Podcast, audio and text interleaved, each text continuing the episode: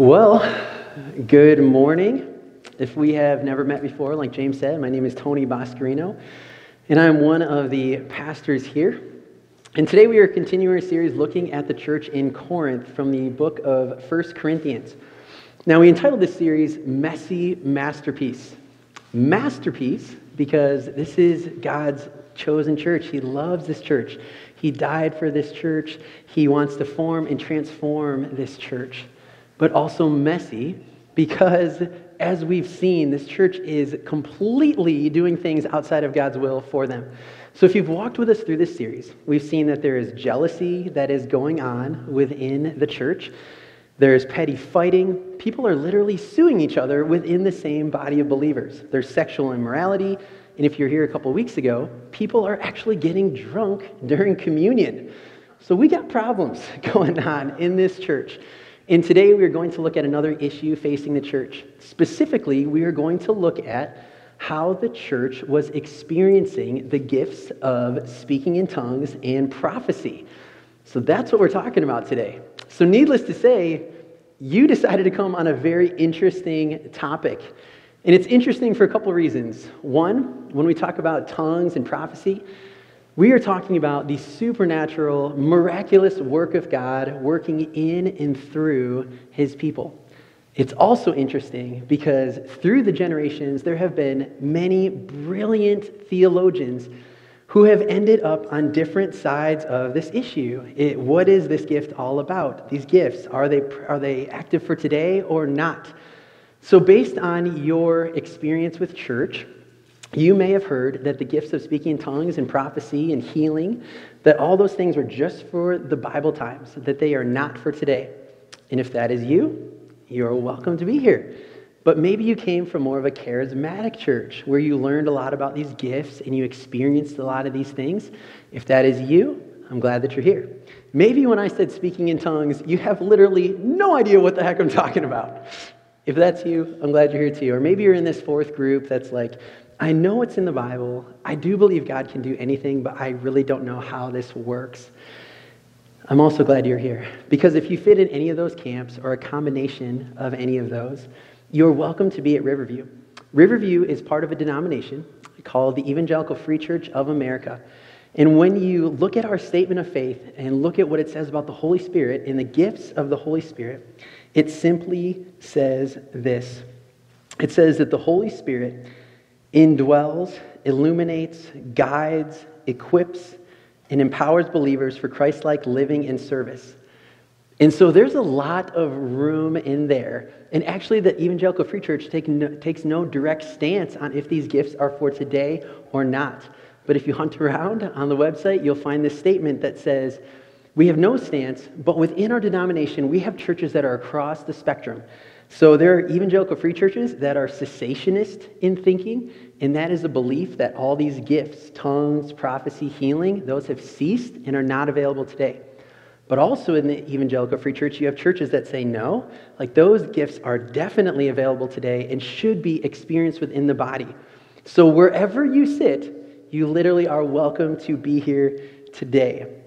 And because this is such an interesting topic and people have different views, we really just need to pray and ask the Holy Spirit to speak through us through this passage. So would you just pray with me as we as we dive in? Heavenly Father, in the name of Jesus, God, I thank you for today. I thank you for your word. I pray, Lord, that we are a church that allows your word to guide us. And at the same time, Lord, I pray that we are a church that is open to your spirit. And whatever you want to do in and through us, God, we want to experience you, go whole after you, and be completely grounded in your word. And I pray, Lord, that you'd help us to do that at Riverview. And Lord, I know that if it's just my words speaking here, no one's heart is going to be touched or transformed. So, in the name of Jesus, Holy Spirit, just fill me freshly now in this moment. Let my words be yours and do what only you can do in our hearts this morning. In Jesus' name, amen. So, before we dive into the passage, I wanted to tell you where I personally stand with gifts of tongues and prophecy. So, I grew up in a Christian home, but it wasn't until college where I truly surrendered to Jesus Christ as my Lord and Savior. And um, I, you know, received Him, I was baptized, and I just got hungry for God. I remember the campus pastor uh, at the church, he, he brought out these two verses and just says, Draw near to God, and he will draw near to you. Taste and see that the Lord is good. And I took both of those verses as a challenge to say, I want to go after God with all that I have. I want to know him. So I got a Bible, bought my own Bible, started devouring it. Reading so much, there were times in my economics class where I kind of had my Bible underneath here and I was trying to read it, which, you know, maybe didn't turn out the best for the economics class. But I was so hungry. I wanted to know. And I was praying on my own and just, you know, connecting with God. And I was worshiping, with him, worshiping Him on my own, even outside of church, and singing to Him. And I would go to these prayer meetings led by this incredibly beautiful woman that turned out to be my wife, Jess. And so that was good. But then also, I was going to these other churches and just like, I just want to learn. God, whatever you have, I want to know. I want to know who you are. And so at this time, I was in my apartment all by myself. Uh, I was in my bedroom, and I just had this like burden on my heart that I should, I should pray. And so then I was praying for everything I could think of. I was praying for my mom, my dad, my sister, um, extended family, just praying that God would have his way in all of our lives, that his will would be done. And I kind of got to this place where I'm like, I don't know what else I should be praying for. But I still felt so strongly on my heart that I needed to be praying. And so I'd been reading a lot of scripture. I'd read about the gift of tongues. I had read about the Holy Spirit interceding for us. And so at this moment, I'm like, God, I don't know what else to pray. Is this what, is this what tongues is? I don't know. So what I did is I closed my eyes, opened up my mouth, and I just kind of made a sound like, uh, it just, just started something. And then the only way I can describe this to you is that it was like a magician pulling scarves like out of his sleeve. I literally felt like God was pulling like words out of me, pulling this language out of me, but more like I felt like it was my heart that was praying, and the words just pushed it up there. And uh, this went on for like maybe a minute or two because I was totally in control of everything that was happening, totally in control. Uh, but I started getting freaked out, like, oh no, what am I doing? so then I just shut my mouth and I was, I was done with that. Um, I was starting to think maybe, Tony, you're getting a little bit too into this Christianity thing. maybe you're going a little bit crazy. So I didn't do anything with it. Then a few weeks later, I was in this Bible study that was led by a Nigerian pastor. His name was Pastor Francis, and the love of Jesus just oozed out of this man. He taught me so much um, from the Bible, but at the end of the Bible study, he says, Let's just worship and pray a little bit. So, you know, there's music, and people are praying, and he comes up to me and he puts his hand on my chest, he puts his hand on my shoulder, and he says, You know, Tony, just pray in the name of Jesus that God just freshly fills you with himself and that you, you know, experience everything that God has for you. And that was great because I've been praying that prayer on my own. Like, God, I just want all of you and like anything that's me, get that out of my life because I want you and whatever you have for my life, whatever that looks like, I just want that. And so then, you know, people are praying, doing their own thing, and I start to feel this like, you know, this kind of burden in my chest again. And he's like, hey, Tony, you know, uh, pray whatever is on your heart.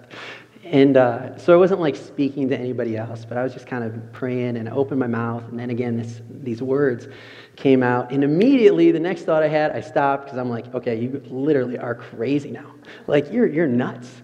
Um, you're hanging out with crazy people. you're doing this in front of people. Like, what is going on with you? This is, this is weird. And in the next moment, I could just describe it to you like this I had my eyes closed and I saw these music notes just kind of like going up into heaven. And I felt like God was speaking to me in that moment, saying, Tony, if you sit down at the piano and you look at the music and you don't know how to read it, it makes no sense to you. And I felt like in that moment, God was saying that the words that are coming out of your mouth are like music notes. It doesn't make any sense to you, but I know how to play that instrument. And um, that was a really personal thing. I've actually never really shared this story ever in 12 years of working here. So I only told the staff just a couple days ago because it's a personal thing to me. But in that, in that time, I felt like God was saying, the words don't matter. Don't get hung up on the words. It's your heart that is praying. And so I share that story just to say that I do believe that God is uh, able to do incredible, powerful things. But I also want to say that that is just my experience. And I want us to base our life on what the Word of God says. And so we are going to dive into the Word. And we're going to be in 1 Corinthians chapter 14. So you can turn there. But as you are turning there, I want to point out where this chapter falls in relation to the two before it, because it's really important. In 1 Corinthians chapter 12, Paul is talking about gifts, and he just kind of, you know, brushes over this idea of speaking in tongues. What his main focus is to say that we all have gifts. We all have different gifts. Not everybody has the same gift. Some people, um, you know, are an eye, a foot, whatever, an ear, but we all need each other. Different gifts, but we need each other. And so then he moves into chapter 13, and he says, if you're different and you need, to, you need, you need each other, we need to figure out how to love each other, because that's the only way this is going to work. So then he breaks down love, and he talks about what love is. And so he set it up. We're all different. We need each other. We need to figure out how to love each other. And he uses that as his platform to jump into chapter 14 which is where we're going to be today. So, chapter 14, verse 1. He says, Pursue love and earnestly desire the spiritual gifts, especially that you may prophesy. So, right away, we see the whole point of what this chapter is all about is pursue love. The goal of everything that Paul is going to say after is hinges upon this. It's all about love. Now, Paul was writing in Greek, and in Greek, there's multiple words for love. Specifically, here, Paul uses the word agape, which means God's self sacrificial love. It's the kind of love that sent Jesus to the cross for us, the kind of love that is willing to lay one's life down for others. First priority pursue a life in which you follow Jesus' example, that it's not about you, that you are laying your life down for others. That is the goal for this whole chapter. Then he tells them to earnestly desire the spiritual gifts, or your translation may say gifts of the Spirit. So he's saying, like, passionately pursue them. But there's an order to this. First, it's love. It's the idea that if your goal is to love people to your utmost ability and you want to love God with all you can, then you know, seek after everything the Holy Spirit could give you so that you could love with the greatest ability because that is what this is all about. And he says, What I want you to really do is focus on prophecy. So he starts this compare and contrasting between tongues and prophecy. So, what do we mean when we say prophecy anyway? I think that too many of us get caught up on prophecy as this grand big thing like we read about in the Old Testament where, you know, someone's like, "Thus saith the Lord," and it's about this impending doom that is coming. What I want us to do today is I want to think about prophecy differently. When I say prophecy, what I want you to think is saying what God has to say in the moment. It's like being God's mouthpiece. Because unfortunately, the way that we often think about prophecy, I feel like it, it leads us towards missing when it actually happens in the body. So I think that it actually happens much more than we think. For example, James, our youth pastor, when he is, you know, baptizing certain, certain kids through the years, it's like he is just speaking life in truth over them. He is calling out who God created them to be and just pouring out God's truth. When he has done that, there's been certain times where just like in my heart, it's just like, yes, that feels so right. He is being God's mouthpiece at that moment, speaking God's truth for the encouragement of someone else for the building up of the body. Or maybe another example. Maybe it's like someone says to you, Hey, I've been praying for you a lot. And when I pray, I just keep coming back to this verse. I get this verse over and over and over again. And they say, Why don't you read it? I feel like in that moment, that could be more like prophecy, being God's mouthpiece, because He's telling the church to grow in this gift so that you can build others up. And basically, Jesus says that my sheep will hear my voice. So we need to grow in the ability to hear what God is saying and then share that with others so that they could be encouraged. Or have you ever had it where someone just says something to you, and for whatever reason, it just hits you so different in the heart about God or who you are or the promises of God, and you're like, yes, it's like the Holy Spirit inside of you is saying, yes, you need to listen to that. Have you ever had that? I feel like those are moments of prophecy. I've had this happen to me a lot of times, and maybe you have too, where people are speaking basically um, by God to you. And one more thing I want to say about prophecy is I get really like weary when people say, you know, God wants me to tell you that. That is a little bit like, I don't know. So what I would prefer is just like the humility. Hey, I'm praying for you. Um, as I'm praying for you, I kind of feel like this. Maybe why don't you why don't you pray about it and maybe ask some other people who are walking with Jesus that know you really well and just see if that also is confirmed within their heart too. Really, what this is, it's about people pressing into Jesus being deep inside his word and just trying to listen to what he says so that other people can be built up. And that's what Paul is talking about as far as growing within the body. I think that there are people that definitely, you know, maybe use that gift better than others, but I think it's possible for all of us. Verse 2, that was kind of a lot of lead up. Verse 2 For one who speaks in a tongue speaks not to men, but to God, for no one understands him. But he utters mysteries in the Spirit. And this is essentially what I would relate my experience to. I just felt in my heart like I was speaking to God, didn't feel like I was supposed to be speaking to anyone else. And he goes on On the other hand, the one who prophesies speaks to people for their upbuilding and encouragement and consolation. Here again is why, in the church setting, the gift of prophecy would, would be so much more helpful. Because when people are being God's mouthpiece, it will bless others, encourage them, and build them up. Verse 5, or excuse me, verse 4. The one who speaks in a tongue builds up himself, but the one who prophesies builds up the church. Now I want you all to speak in tongues, but even more to prophesy. The one who prophesies is greater than the one who speaks in tongues, unless someone interprets, so that the church may be built up. So, Paul's main focus here is that the church would be built up. And when people are speaking in tongues, it's like they're speaking to God and it's building themselves up but not others. And so this is one of the reasons people say that's why no one should ever speak in tongues, because how could you ever be so selfish to want to build yourself up? My response to that is I feel like God gives us all lots of different gifts that also build ourselves up. So, example, simple. I play guitar and sing. I can lead you all in worship. But when I'm by myself and playing worship to the Lord, I am being built up with the gift He's given me.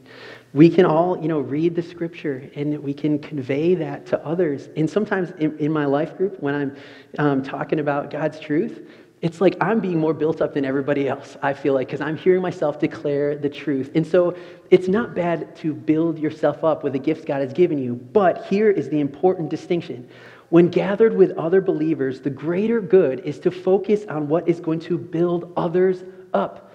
So, on your own, yeah, build yourself up in what God is doing in your life. But when you're in the church, pursue gifts that are going to bless others. Again, he shows the values of a value of tongues. He says, I want, I want all of you to speak in tongues, but again, the greater blessing is that you grow in prophecy. You know, obviously, unless there's tongues and someone can interpret it, because then people would know what's going on. Verse 6 Now, brothers, if I come to you speaking in tongues, how will I benefit you unless I bring some revelation or knowledge or prophecy or teaching? If, uh, if even lifeless instruments such as the flute or the harp do not give distinct notes, how will anyone know what is played? And if the bugle gives an indistinct sound, who will be ready for battle? Essentially, what he's saying is what you do in front of others must be able to be understood so that they could join in with you. And when he's talking about the distinct notes, it reminded me of my grandpa. So, my grandpa was quite a harmonica player back in the day. He was in a couple different harmonica bands. That is a thing, if you didn't know that. And he would uh, travel around during World War II and actually play for the troops. So, when I started playing the guitar, my grandpa really wanted to play music with me. And sometimes it went well, and sometimes it went horrible. The times it went horrible was because of this. My grandpa would hum this tune of a song that was written probably 40 to 50 years before I was born. And he would be like, lee da dee, dee da dee da dee da dee. And then he would start playing it on his harmonica and be like, hey, Tone, come on, play with me. And I was like, I don't know this song. Like, I can't join you. I don't know what you're doing or saying. And it wasn't allowing me to be a part because I didn't, I didn't get it, right? And, he, and here, Paul also talks about the bugle. So if you imagine there's two armies that are going to face off, and you've got the bugle player, and he's like, and People are like, Am I supposed to charge? Are we supposed to run away? Maybe some people run in, maybe some people run back. Probably lots of people are just going to stand there being like, what, what am I supposed to do? I don't, I don't get it. The point is that if you are speaking in front of people, they have to understand the message. They have to understand. If you don't, it's not helpful to the hearer. Obviously, unless there's an interpreter, like you mentioned, then it would be okay. But people have to understand what's going on. Verse 9 So with yourselves, if with your tongue you utter speech that is not intelligible, how will anyone know what is said? For you will be speaking into the air. There are doubtless many different languages in the world, and none is without meaning. But if I do not know the meaning of the language, I will be a foreigner to the speaker, and the speaker a foreigner to me. Real communication hinges on understanding. Our goal when we're gathered together as believers is to love others and build them up, not confuse them or alienate them. And Paul is hammering this because unfortunately the believers in the church in Corinth had raised this gift of speaking tongue, in tongues to like this superstar varsity Christian level. Those who did it, they felt super superior. And those who didn't, they desperately wanted to, to raise themselves up. But the point, again, is to raise others up, not to put the attention on yourselves. And so Paul is coming against this mindset, saying we've got to learn to love each other. It's like what he talked about in chapter 13 last week. Um, you can turn there quick if you want, but basically in 13.1, Paul just says, If I speak in the tongues of men and of angels, but have not love, I am a noisy gong or a clanging cymbal. He's saying if you're speaking in tongues but aren't doing it out of love and no one knows what's going on, you're more of an annoyance. So if you imagine uh, Mike Prisbis, our drummer for today, Mike's super friendly guy. Let's say Mike goes over there, grabs a cymbal, comes up to you, big smile on his face, he's nice. All of a sudden takes it and just starts banging the cymbal. That would get really annoying, right? And two things would probably happen. One, you would either want to run away or you would want to punch Mike in the face, okay? That is what's happening in the church in Corinth. There's chaos and it is causing such division. They were missing the goal, which was to figure out how to love each other and build each other up. Verse 12 So with yourselves, since you are eager for the manifestations of the Spirit, strive to excel in building up the church. Don't strive after something that brings attention to yourself. Instead, strive after the gifts of the Spirit that will bless others. In 13, um, 13, 14, and 15, he basically just goes on with this thing. He's like, if I'm gonna, if you're gonna speak in a tongue, pray that you can interpret. If you're gonna sing in a tongue, pray that you can interpret what you're being, what is being said. And again, it's so that others would know. But I also think it's interesting that here, the way that Paul talks about tongues, he implies that people are totally in control of what they are doing. It's not like some weird body trance, weird creepy thing maybe you've seen um, in movies or whatever. If that's happening, I would definitely say that is not of God because, as we're going to read later today, God is a God of order, not chaos. God is a God of peace. So, again, if you're speaking in tongues, you better pray that you can interpret it so that everyone else would know what's going on. 16. Otherwise, if you give thanks with your spirit, how can anyone in the position of an outsider say amen to your thanksgiving when he does not know what you're saying? For you may be giving thanks well enough, but the er, other person is not being built up the word outsider in what I just read, what it actually refers to is it means someone without the gift. So it's someone who does not understand what you're saying and they can't comprehend. How is that person going to say amen with you? And it's important that they do. Here's what he's getting at he's talking about corporate prayer. So at RCC, when a worship leader prays, or Anthony prays in a message, or James, or Maris, or Michelle, and when they are praying, all of us who are not like actually vocally praying, we're not just like inactive. We are supposed to be active, praying along with them, saying, Yes, I want you to do that at our church. I want you to do that in us, so that when they are done, we can all say Amen, which does not mean the end. It means, Yes, so be it. Let it be done. I agree with that prayer. God, do it in the name of Jesus. But if someone is praying in a tongue and it doesn't make any sense, you know, he says they might be giving thanks, but no one knows. It's actually limiting the church from one of its um, one of the things they're called to do, which is pray together corporately as one before the Lord. And when someone is praying in tongues and no one knows what's going on, you can't actually do that. Verse 18. I thank God that I speak in tongues more than all of you. Nevertheless, in church, I would rather speak five words with my mind in order to instruct others than 10,000 words in a tongue. So here it does seem again that he's shining a positive light on this gift. He's saying, i thank God for this gift. But again, there's this important distinction. In the church, I'd rather speak five words that make sense than 10,000 and no one be built up or encouraged. Because the goal is love. How do you best love your brothers and sisters in Christ? And I think this too is a reference to what was going on in Corinth. Believers wanted to speak in tongues because it made them feel privileged or it made him feel special or like a more mature Christian. When in fact that attitude revealed a great depth of immaturity. So look at verse 20. Brothers, Do not be children in your thinking, be infants in evil, but in your thinking be mature. We all have been around little kids. Many of you have little kids right now. If you think about a little child, they think that everyone else around them is there to serve them, that they are the most important person in the world, and that everything revolves around them. That is immature thinking. The opposite is mature thinking, which is recognizing that I am not the most important person in this world. This world does not revolve around me. There are other people here, and I can look towards their needs. That is it. So you got to catch this. This is super important.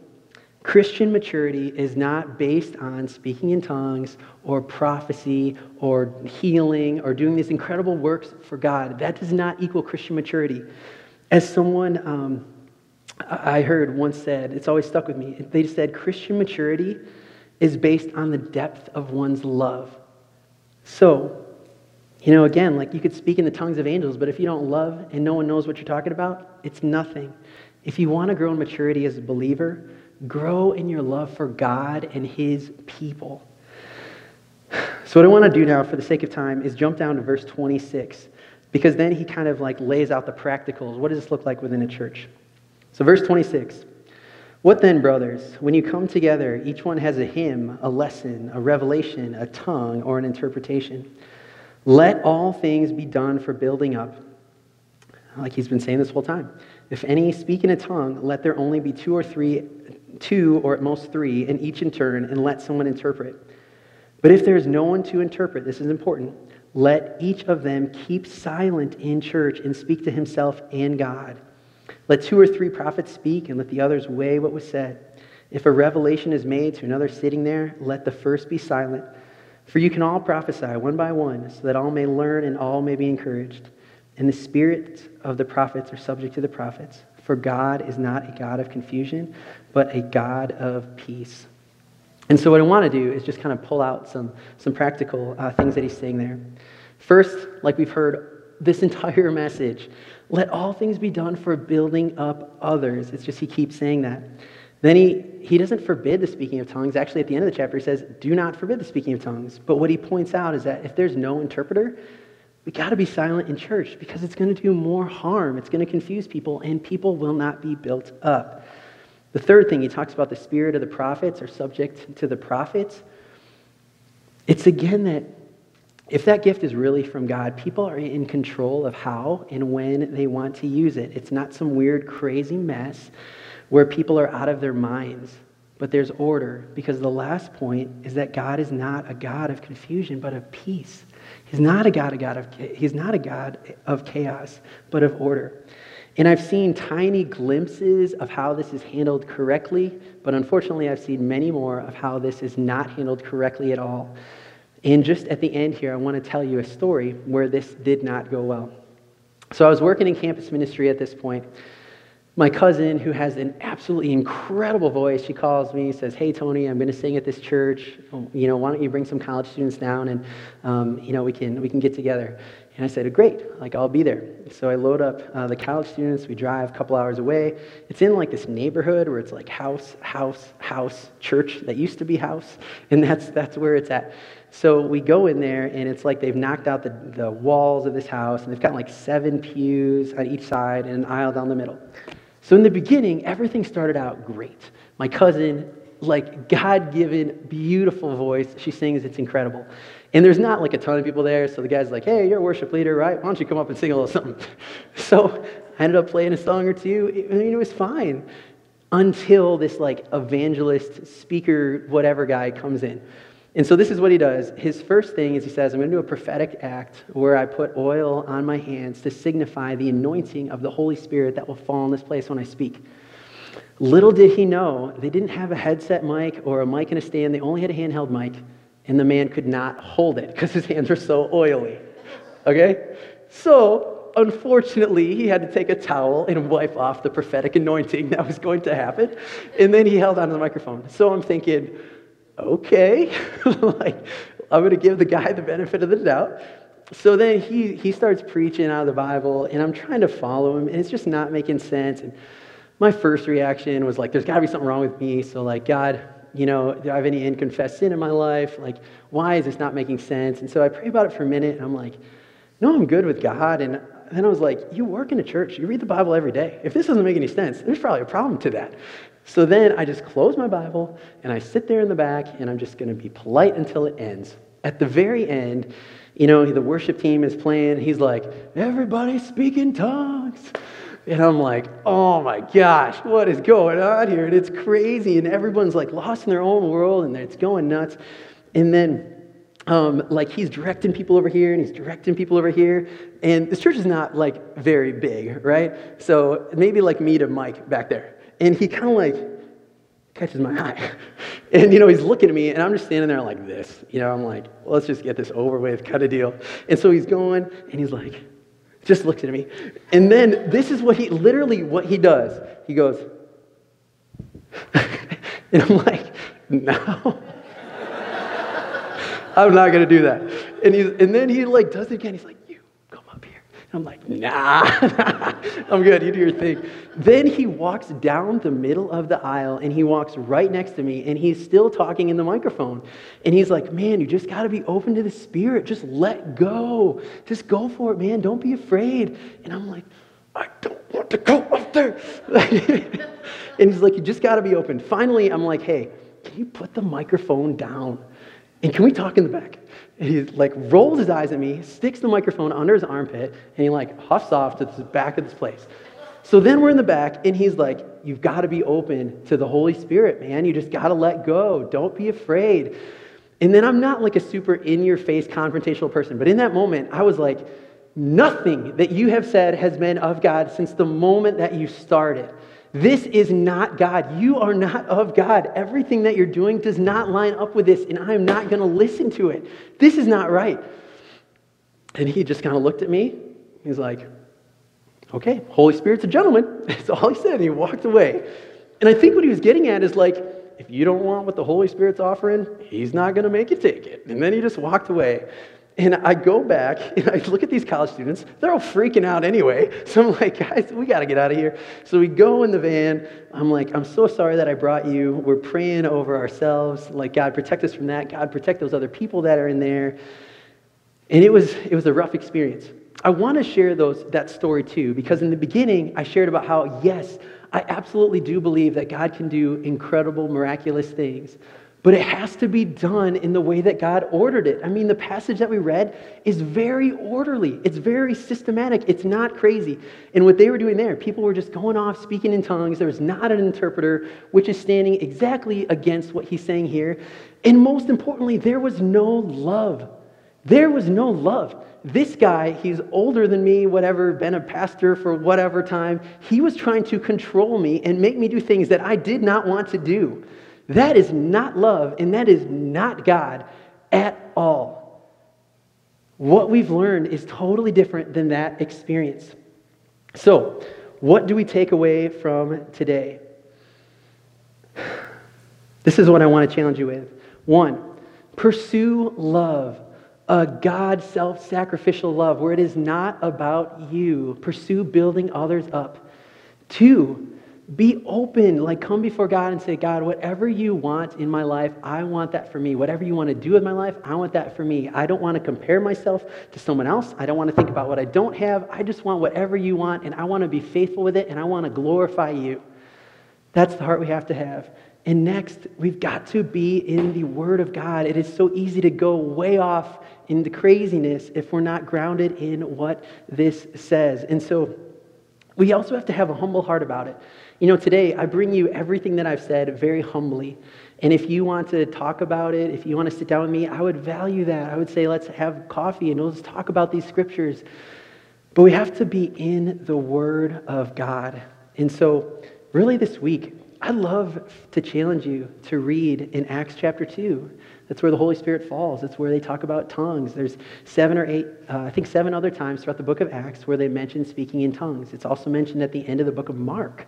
And so I would encourage you to read those passages and just be like, God, whatever you want to do in my life, I want that.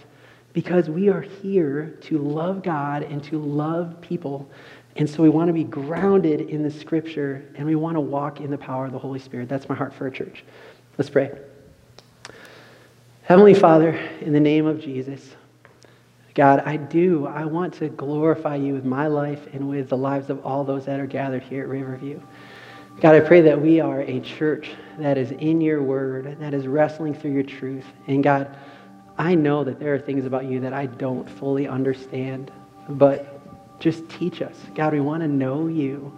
You say, draw near to God, he will draw near to you. Lord, we want to experience you. So, Lord, I pray that you would help us to be locked into your word and then walking in the full power of the Holy Spirit. Lord, lead us. Um, lead us. We are your church. Do what you want in our lives. I pray this in Jesus' name. Amen.